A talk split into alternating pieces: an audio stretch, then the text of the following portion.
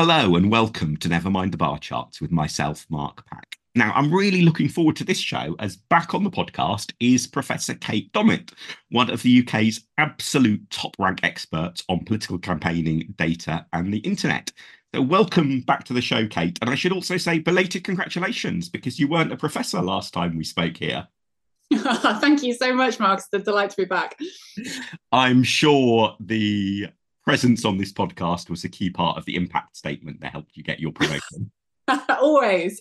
I definitely would not be uh, leaving this off.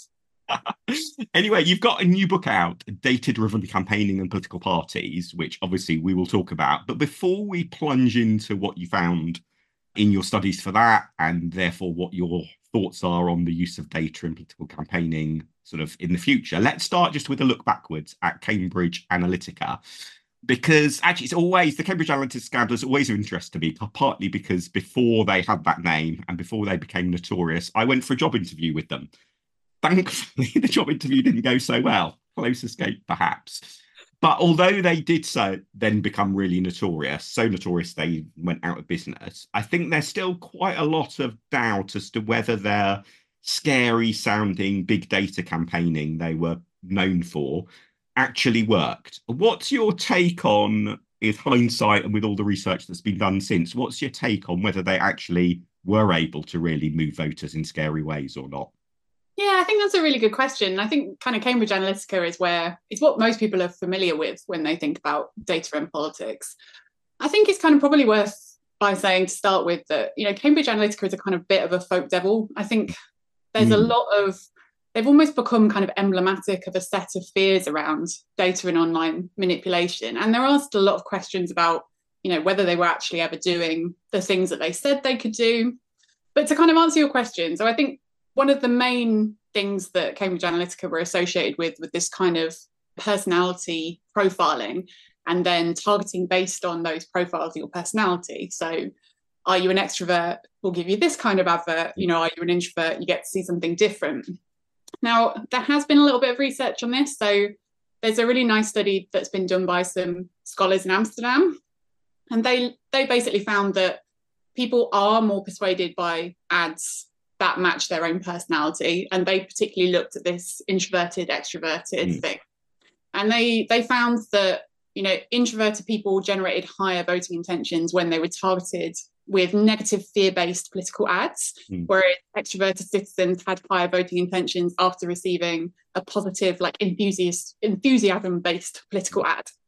So there is some evidence that that kind of targeting can have good effects, but I, what I would say is that doesn't necessarily mean this is actually being done. And you know, we've spoken to kind of over 300 campaigners um, in five countries for the book, and I've not really heard anyone within a political party talking about doing this. So I think it's worth saying that.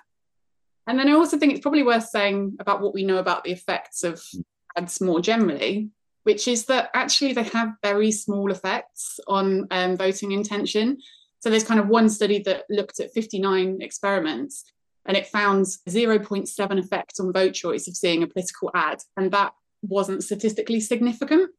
So, you know, there may be kind of something going on here, but I think we need to be quite cautious about this idea that, you know, online political advertising can manipulate people. Yeah, and I, I am always slightly torn by findings like that last one that you mentioned because I think Florian Foos was on this podcast a few months ago, and I'll include a link to that podcast in the show notes for listeners as well. And Florian makes a similar point, you know, looking at similar yeah, studies as, as you have looked at, that the research for individual campaign effects suggests very little impact for most things. But people like myself believe that if we rock up to, say, a council by election in a ward where we've never worked the ward before and do the full works of a leafleting, canvassing, etc. campaign, that we can get 20, 30, 40% swings. That, and I think if you look at council by elections, I think are a good, good because they're the closest you get to sort of genuine a B testing and so on, because you can look at two by elections where both wards weren't worked by a party at all last time, but were worked in the campaign, etc. And I think I, I don't think I'm simply deluding myself, or my colleagues are simply deluding themselves in thinking that there is a full package of a campaigning, at least, that does really move voters in large numbers. And so I think there is a genuine uncertainty, isn't there, as to where is it that we're just doing so many things that all the little bits add up, or is there some more fundamental revolution in our under- academic understanding of campaign effects that's to come that would reconcile? It feels a little bit like, if this is not too portentous, the problem physicists have in reconciling the quantum level and the sort of relativity level you know how do you how do you actually glue the two together how do you glue together what you find and what i go and do in that sense in a compatible worldview? Yeah i think it's a really good question and you know, I think it probably is a little bit of give and take in both mm. directions. So, you know, as academics to be able to study effects in this kind of space, you know, you really have to isolate and try and reduce the number of variables you're looking at. You know, so if it's the kind of case of, you know, what impact does a door knock have, you know, you want to try and remove the impact of as many other variables as possible and then so that you can actually tell you know what is the kind of cause and effect of of one thing to the other but that means that, you know, the kind of compound effect of multiple campaign activities, you know, a broader social discourse going on, you know, you can't capture all that within an academic study in, you know, in the kind of way that you'll be picking up on the ground when you're out campaigning. It's a much more dynamic environment.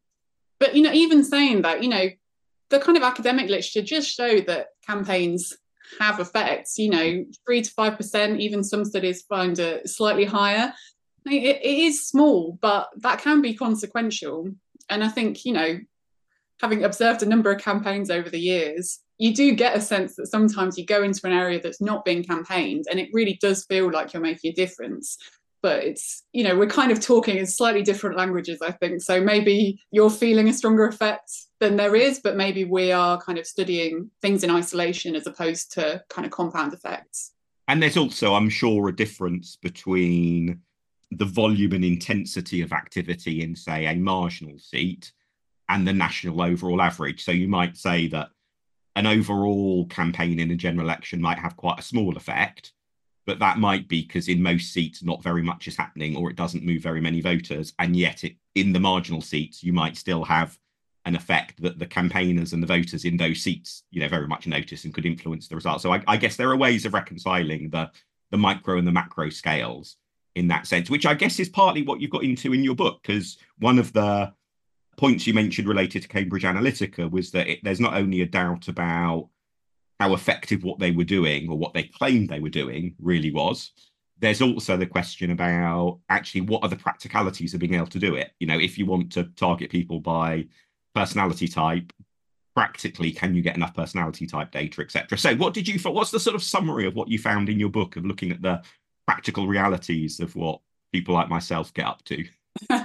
yeah, so essentially the kind of motivation behind this book was was in large part the kind of stories I've had to counter with with Cambridge Analytica because we kind of saw this idea and there's you know a lot of academics have written about data driven campaigning about what was happening in the US and you know the fact that digital technology had provided this access to personal data as never before, and that that was allowing new techniques to, to happen and new modes of persuasion. And when you kind of looked at the foundation of what people were saying, it was kind of all became quite slippery quite fast because you know a lot of people were relying on the kind of sales pitches of companies or uh, the stories of success that certain campaigners were saying and we kind of had this question of well actually you know what does this term mean? Like what is data driven campaigning and how distinct is it from what was going on in the past? But then actually kind of what does that look like in practice? And so the book aimed to really kind of drill down and actually just do quite a basic story to start with about well, what is this thing that we're talking about? And actually what does it look like in different places? And one of the big motivations that we had is that I had a, a collaborator in Australia and a collaborator mm. in Germany. And all three of us kind of felt that the campaigning that we were seeing parties in our countries doing wasn't quite living up to what was happening in the US. So essentially, in the book, we kind of set about to try and define what is data driven campaigning. And we separate the activity out into the kind of use of data, the use of analytics, and the use of technology. And then we study each of those three things and try and classify what's happening within each of those categories. And we also then look at the people who are now involved in campaigning. And by doing that, we kind of aim to build up this picture of like, well, actually, what does it mean? like what is the data that is being gathered what is the analytics mm. processes that are going on and how much commonality and difference is there across different countries so we do a kind of lot of work really talking through examples about what the practices are of particular parties in different places so i'll kind of chat you just through one example that i mm. think is illustrative mm. so if we take kind of data so we kind of distinguish between four different types of data that are available for campaigning. So there's kind of publicly available mm. data, disclosed data, so kind of stuff like canvassing, basically what electors tell you, inferred data, and then monitoring data. So the kind of monitoring might be something like using tracking pixels, for mm. example, on websites, or it could be something more internal like contact rates. So you kind of take those types of data and then you look in different countries as what's going on. And what you find is that you know, in the UK, publicly available data is still incredibly important mm. for data-driven mm. campaigning. So things like the electoral roll, the marked register that tells us who has actually gone out and cast the, the British election study, census records, like that is really the foundation of the data that UK parties use to campaign. But you compare that to what's going on in Germany or look at other European countries, and there the kind of publicly available data is very different so it's it's actually quite a kind of anglo-centric thing to have an electoral roll. and even if there are kind of publicly available data in other european countries it's not as individualized and personalized as it is in the uk so you can quite quickly see that parties in germany for example have very different information about their voters mm. provided to the state so for example you have to kind of request six months before an election access to a a very defined bit of data from the state. And then it doesn't give you individual level records, which means that you can't go out and do the door knocking that allows you to record the voter ID of an individual voter. And that means that they can't do the kind of individual, you know, direct mail letters that you can in the UK. They have to do more group based targeting. So you can kind of see that by understanding the types of data that it's possible to get in a particular country, you see these kind of almost different variants of data driven campaigning um, emerge in different contexts. And you also see this like, between parties in the same national context. So, you know, we know that not every political party has the money available to be able to buy polling to the same extent. So, Labour and the Tories, for example, in the UK, will have extensive internal polling data in a way that you know the Lib Dems, the Greens, the SNP will have less simply because they can afford less. So you end up seeing different parties in different countries with different types of data, and that then affects the kind of way that they use that data. So what we try and do is kind of classify what's going on and then use that to tell stories about how data is being used differently in different places. Now, why we do all that is because of essentially the kind of debate that's emerged around data driven campaigning is it's something that's inherently problematic Mm. And we basically try and say, you know, we don't think that's the case. Like the use of data is actually really long standing. Like parties have been door knocking in the UK for decades. Mm. This isn't something that's inherently problematic.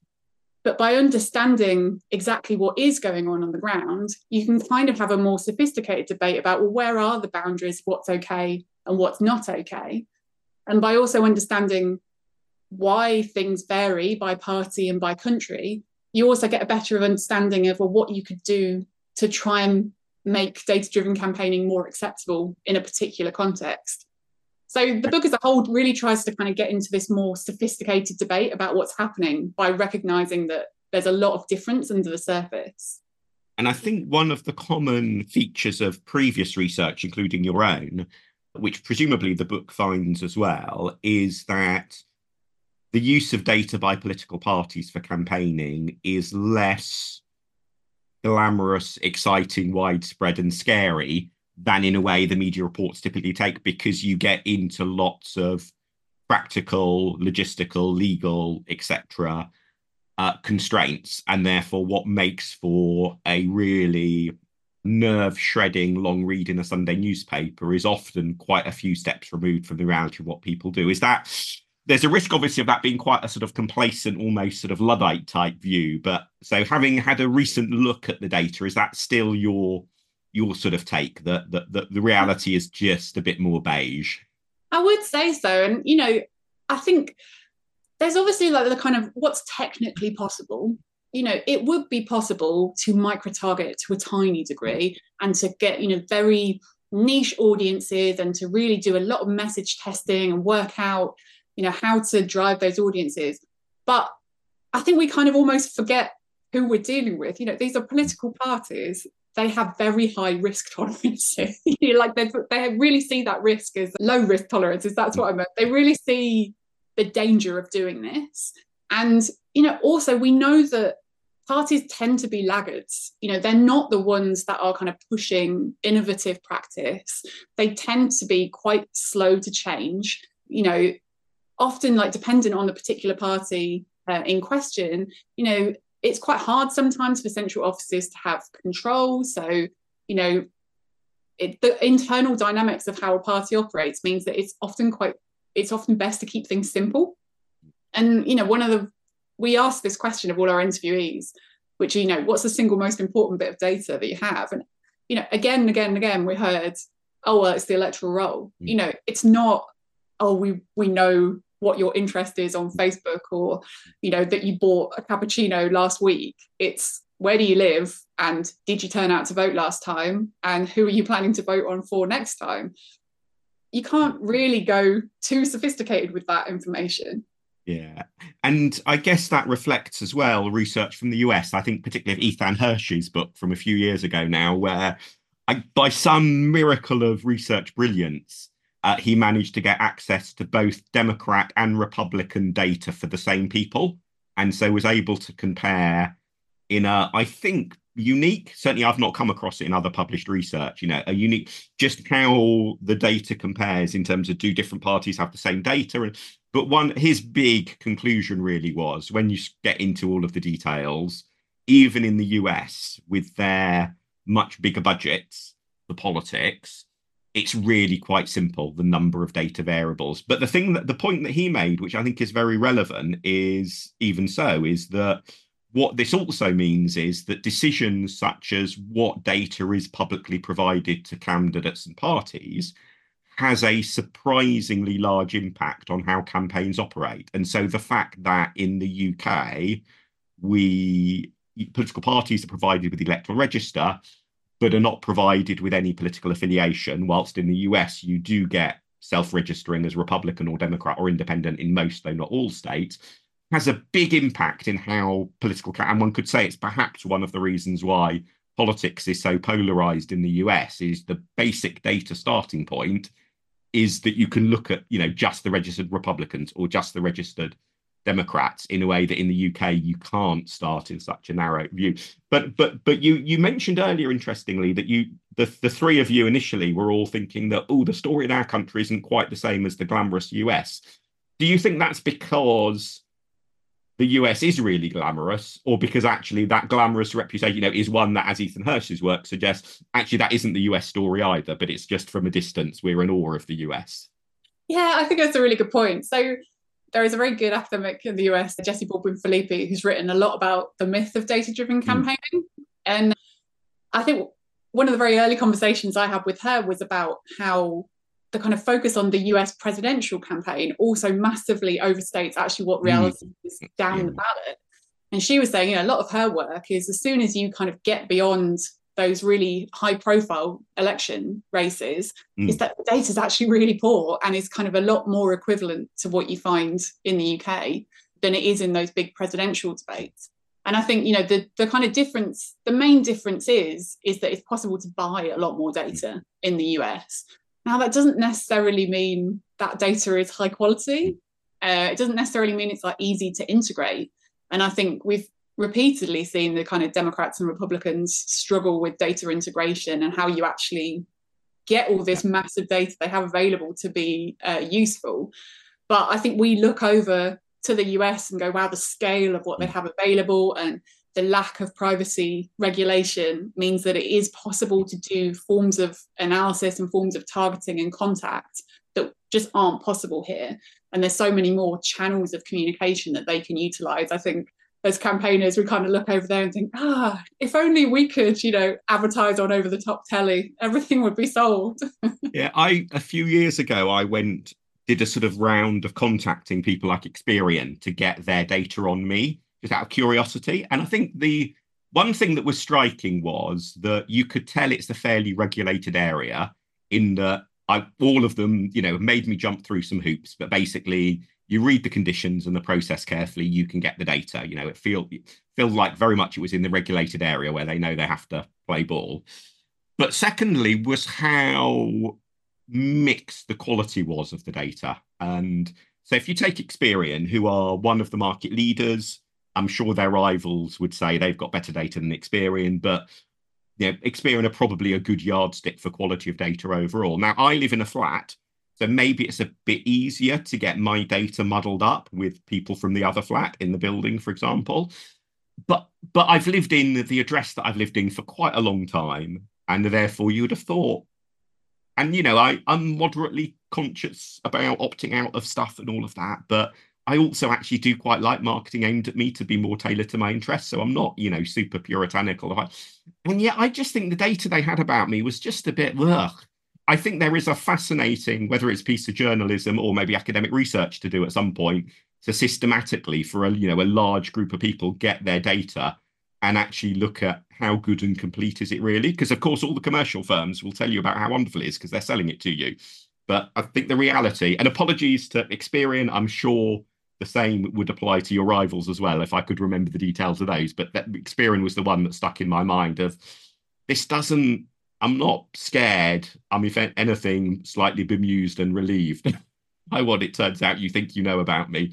And also, but also, there are some items, aren't there? Like Experian thought that I was quite generous at giving money to charity, where I sort of thought, well, I guess some people might not like that to be a record about them somewhere because that might mean they get more charitable donation requests, etc. But it doesn't feel awful. You know, I must admit, I don't have a gut recoil from oh my goodness somebody somewhere has got some data that says i'm a bit generous you know? There are sure many people think far worse things of me. So what i but just to sort of come back to sort of the an earlier question about it, it is this all basically too complacent a bit a picture we're painting? In particular given that artificial intelligence is the new fashionable bugbear to worry about and I guess it could turn out that AI is a bit like Cambridge Analytica, as in massively overhyped, the dangers on it. But maybe AI, because it will allow things to be done efficiently at scale, will overcome some of those logistical problems we've talked about and actually unleash a whole world of new campaigning where it becomes possible to do things in a way that just wasn't practical before. So, yeah, how scared about AI are you? So I think it's a kind of new technology thing here, and I think you know it is really easy to to be fearful and to you know it's unknown, and I think we tend to kind of have this techno pessimism when any new technology comes out, and kind of over over egg the potential or the kind of insight that's available. And you know, so you were kind of talking about data being inaccurate. You know, I think that's a really real real point. You know, we kind of almost assume that data is always really accurate and insightful, but often it really isn't, especially when it's inferred. And even, you know, on the doorstep, you can, you know, if you door knock someone and they give you a bit of an angry response and you put an against, you know, it's very easy to record data when actually that person might have just been interrupted and they're actually quite favorable on another day, you know, but that data suddenly becomes quite hard and fixed and it's hard to roll that back. Yeah, in, in Lib Dem parlance, there's a continued debate about when to tick somebody as refused or not. And It is exactly yeah. that. Is the the person I mean, I once genuinely canvassed somebody who had whose partner had literally just returned a couple of hours earlier from hospital with newborn baby. And so his refusal to talk to me I, you know, I put them down as not in. It, I think it wasn't really a refusal. It was picking about as bad a time. I've also once called on somebody when a wake was actually happening in their house, and again, you sort of think that isn't really a refusal. But with lots, with the more normal experiences, it's very hard, even for experienced canvassers, often to distinguish yeah. between the you have really called at a, at a bad time versus actually no, I hate you, and I'm just closing the door as quickly as possible on you. Yeah, there's a really brilliant book by Rasmus Nielsen called Ground Wars, which is mm, a kind of yeah. of US campaigns, which talks about his experience of watching people do. It's so depressing though if you're a campaign organizer because he reveals the horrible mismatch between what canvassers get told to do and then what they actually do do.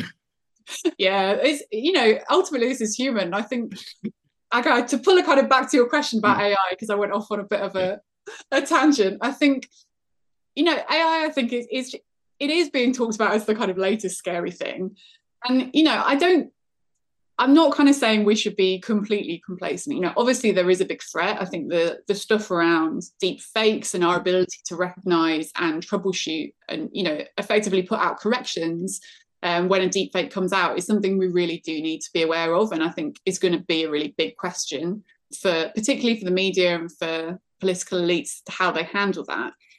But you know, where I've actually seen AI being used in parties, and it, you know, it's it's very early days in the UK. It tends to be kind of experimentation. A, a, lot of parties aren't thinking about this yet, but it is around that kind of efficiency, the checking, the kind of data analysis that people are using it. And you know, just to give you an anecdote, I was slightly horrified when this happened.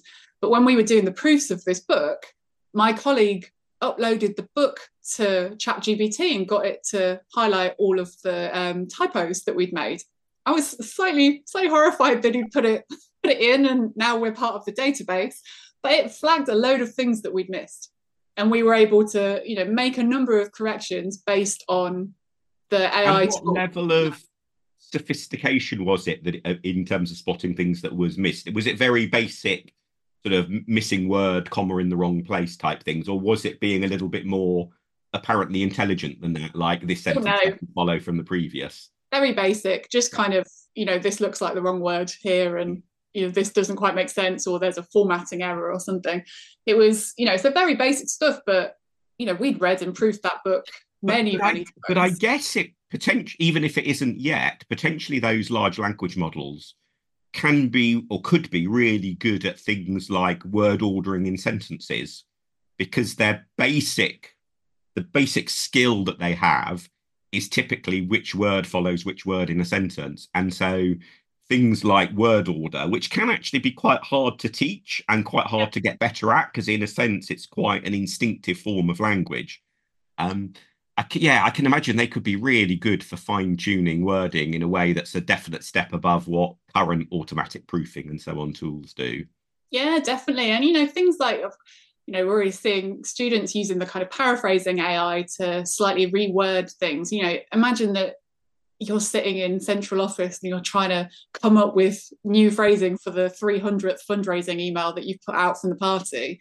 You know, pulling open paraphrasing AI and putting it in and getting it put in different words for you to give you a bit of inspiration could be a really time saving tool. So I think that's where we're going to see AI is that kind of support to help with those routine functions that are really time consuming or where people just might be slightly missing you yeah. know missing errors in text or not seeing patterns in data i think it's going to be there we'll see the innovations to start with rather than campaigns creating deep fakes this tees up nicely a thought about another professor phil cowley is his aptly named Cowley's law, which is, quote, there is an inverse relationship between the importance of any election campaign technique and the amount of media coverage devoted to it, which is a very Phil thing to say. But I think his point was, I think when he originally made it, was that various online campaigning at the time was getting huge amounts of attention, but direct mail was getting almost no attention. Although, if you look at things like campaign budgets, direct mail was and indeed still is, you know, the huge campaign beast in the room. So you'll get almost no accounts of modern British political campaigning, for example, that will talk about the evolution of increasing lo- increasingly localized references to constituencies in parties national direct mail campaigning even though that is one of the most significant alterations in how campaigns have been ru- uh, run and so on in this century. But you'll get loads of stuff about whatever was the fashionable social media network at the time that that article or book was written and it sounds like you're sort of coming at it from a, a different angle but in a way to a slightly similar conclusion to phil that the particularly for ai the the further away you are from the, the headlines and the stage lights, the bigger its impact may well be that it's the behind the scenes stuff that is where where change will happen. Yeah, I'd really agree with that. And I want to know what I have to do to get my own law. This sounds uh, very well, exciting. As I recall, A, Phil named the law himself. He just decreed it was a law. And B, he b- basically bluffed me into writing about it by saying that his mother would really love it if it, it appeared in print ever. So I, I wrote oh, a blog post with it in. So well, all my relatives would love it if I got my own law. So right, we'll have to work out what Kate's law is from the, the words of wisdom that you're saying at the moment. But well, I think... I, th- I think to the point you're making, though, we've actually just we've just had a paper accepted, so it should be out hopefully mm. by the time this podcast out, which is exactly on this point because I kind of one of the frustrations that I've always had with studying data-driven campaigning in particular is that you're reliant on what people will tell you they're doing and actually studying what they're doing is very difficult in practice largely because it's all it's all back office mm. it's you know it's not transparent. So we did this Sam Power and two other people sam's my long-term collaborator we both have a love of financial spending returns.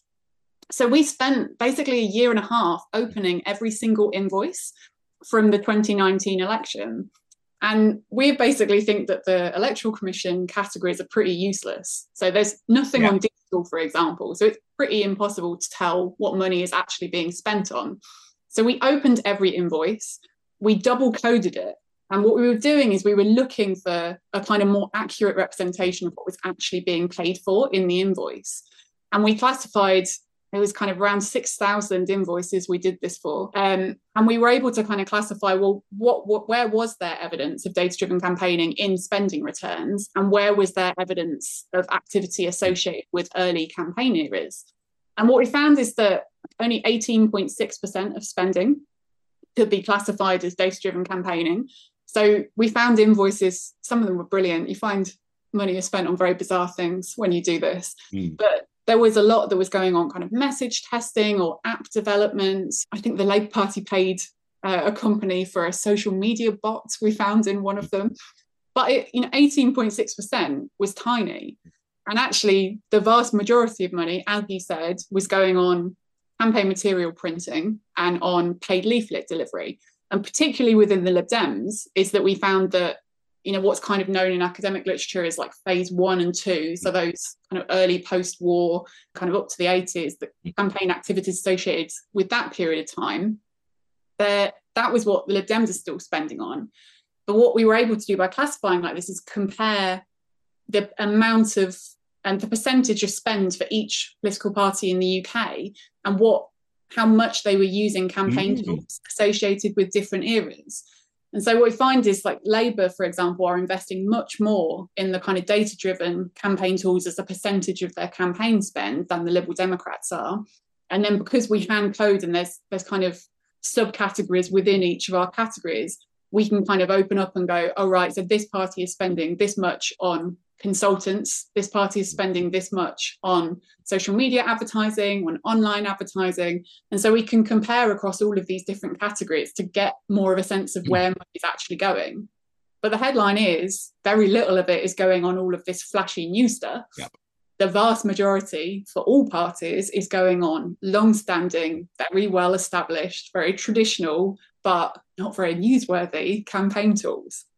Yeah. So I, in you saying that, I'm reminded of the talk the Political Studies Association gave to a talk that you recently gave, which is really interesting. I'll include a link to it in the show notes where you talked about AI, but also this question about whether the next election will be the TikTok election. And so I think what you say and what the research shows prompts the question about maybe the question we should be asking is will the next election be the TikTok election or will it be the Zoom election? Because people running campaigns will spend hours and hours and hours on Zoom calls during the election, and maybe that's where the real effect of technological change will will play out in the election, away from the headlines, but you know, completely dominating people's day to day activities as campaign organizers, campaign managers, press officers, and the like. Yeah, definitely. And I think, you know, the coverage of every single election, you know, I think when I very first started studying this, it was kind of like, you know, the website election, then it was the social media mm. election. And then, you know, there's always something. The first Facebook election, kind of... the first Twitter election. exactly.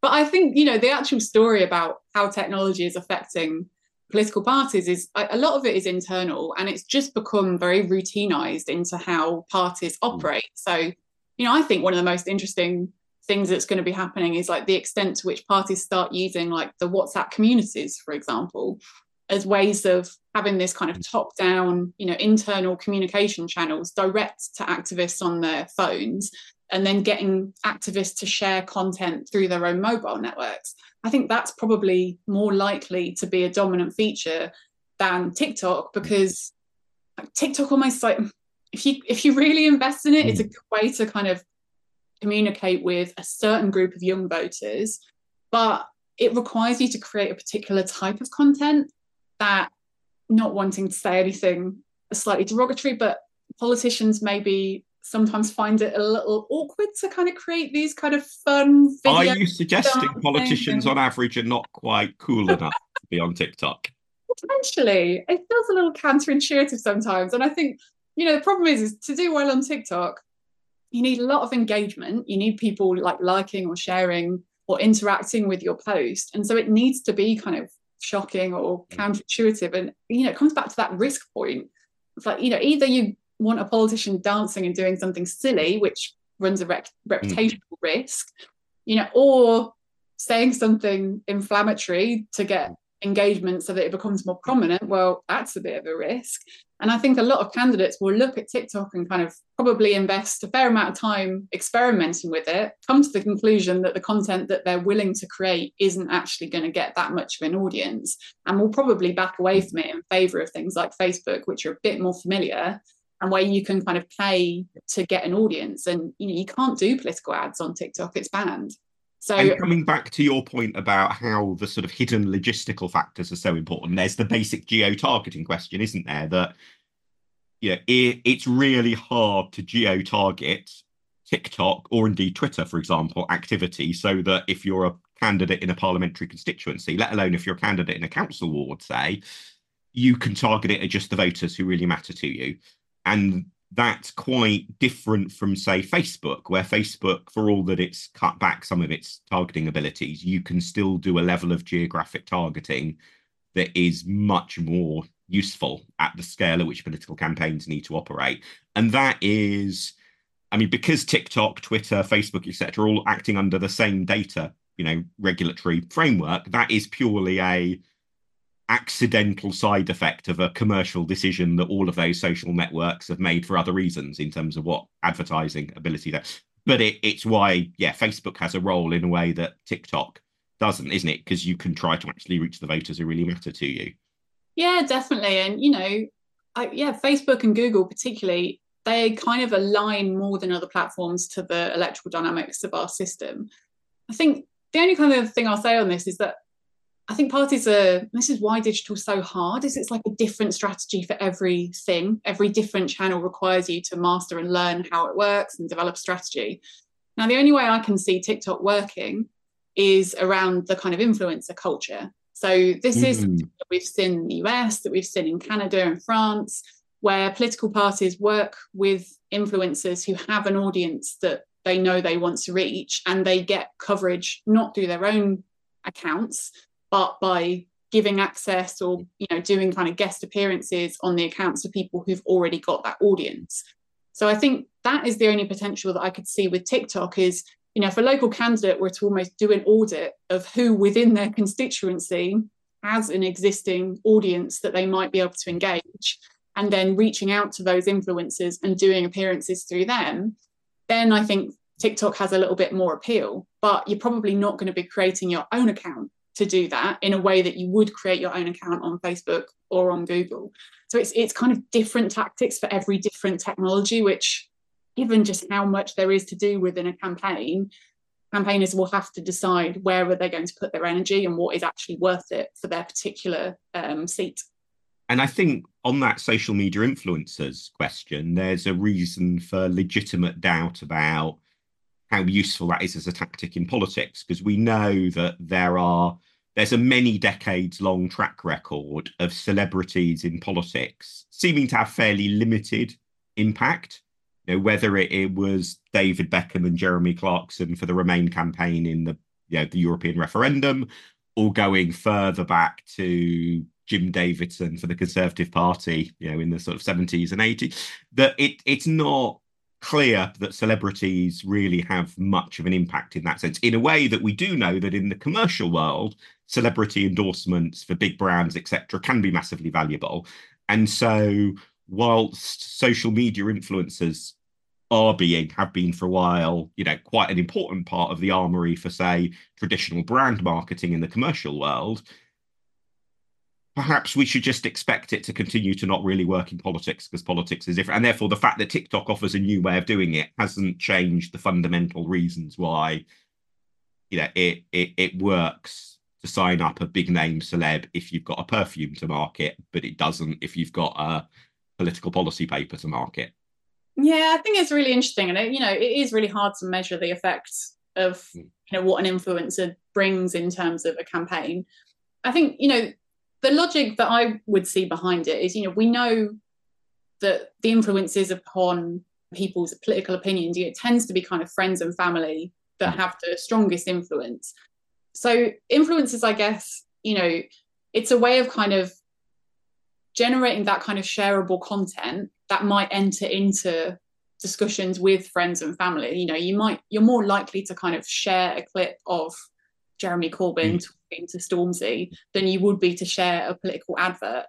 So it's a kind of content that is a little bit more shareable and relational that I think is that's kind of where the logic of why you would invest in that is it's trying to just get that attention and prompt those conversations which we know are really int- important in terms of shaping people's decision making and their attention to politics.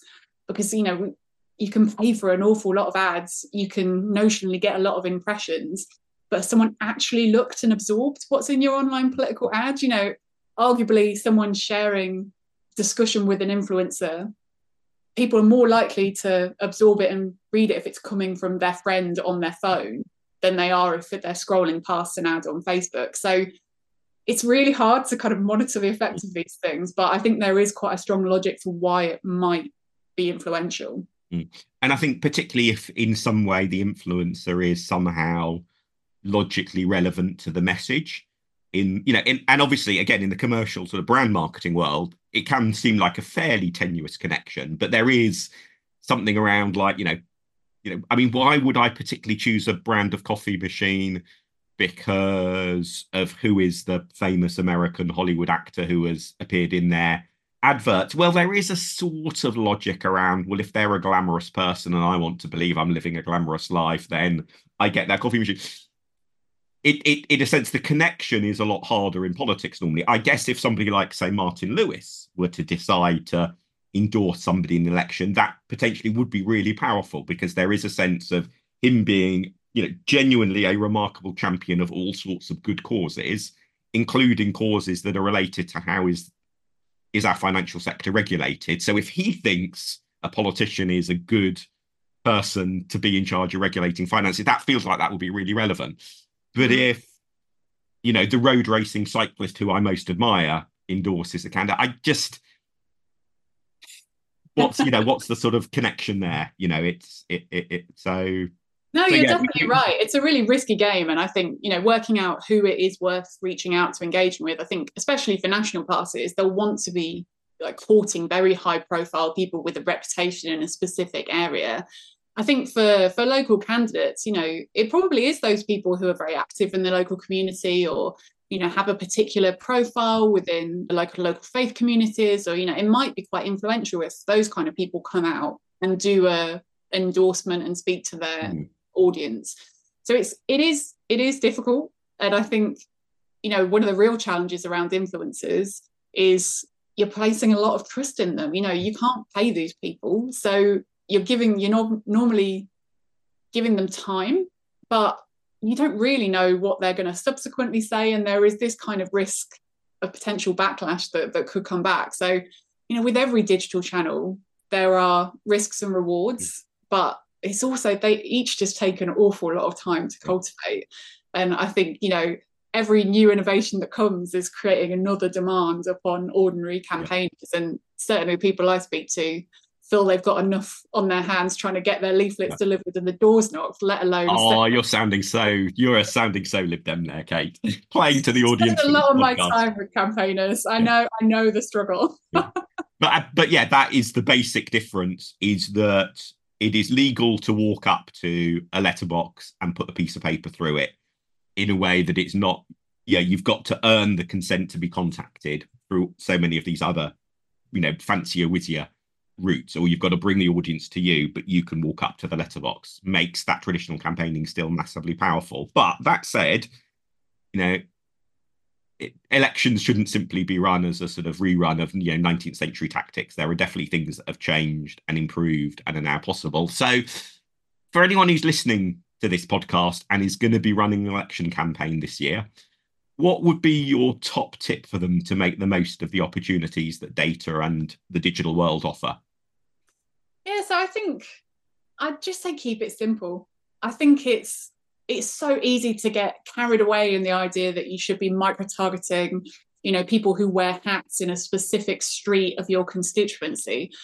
And actually Please tell me that's based on a real example from your research, Kate. I'd love it if it was. Unfortunately not. You know, but we've we've spoken to again, as I said, kind of over 300 people mm.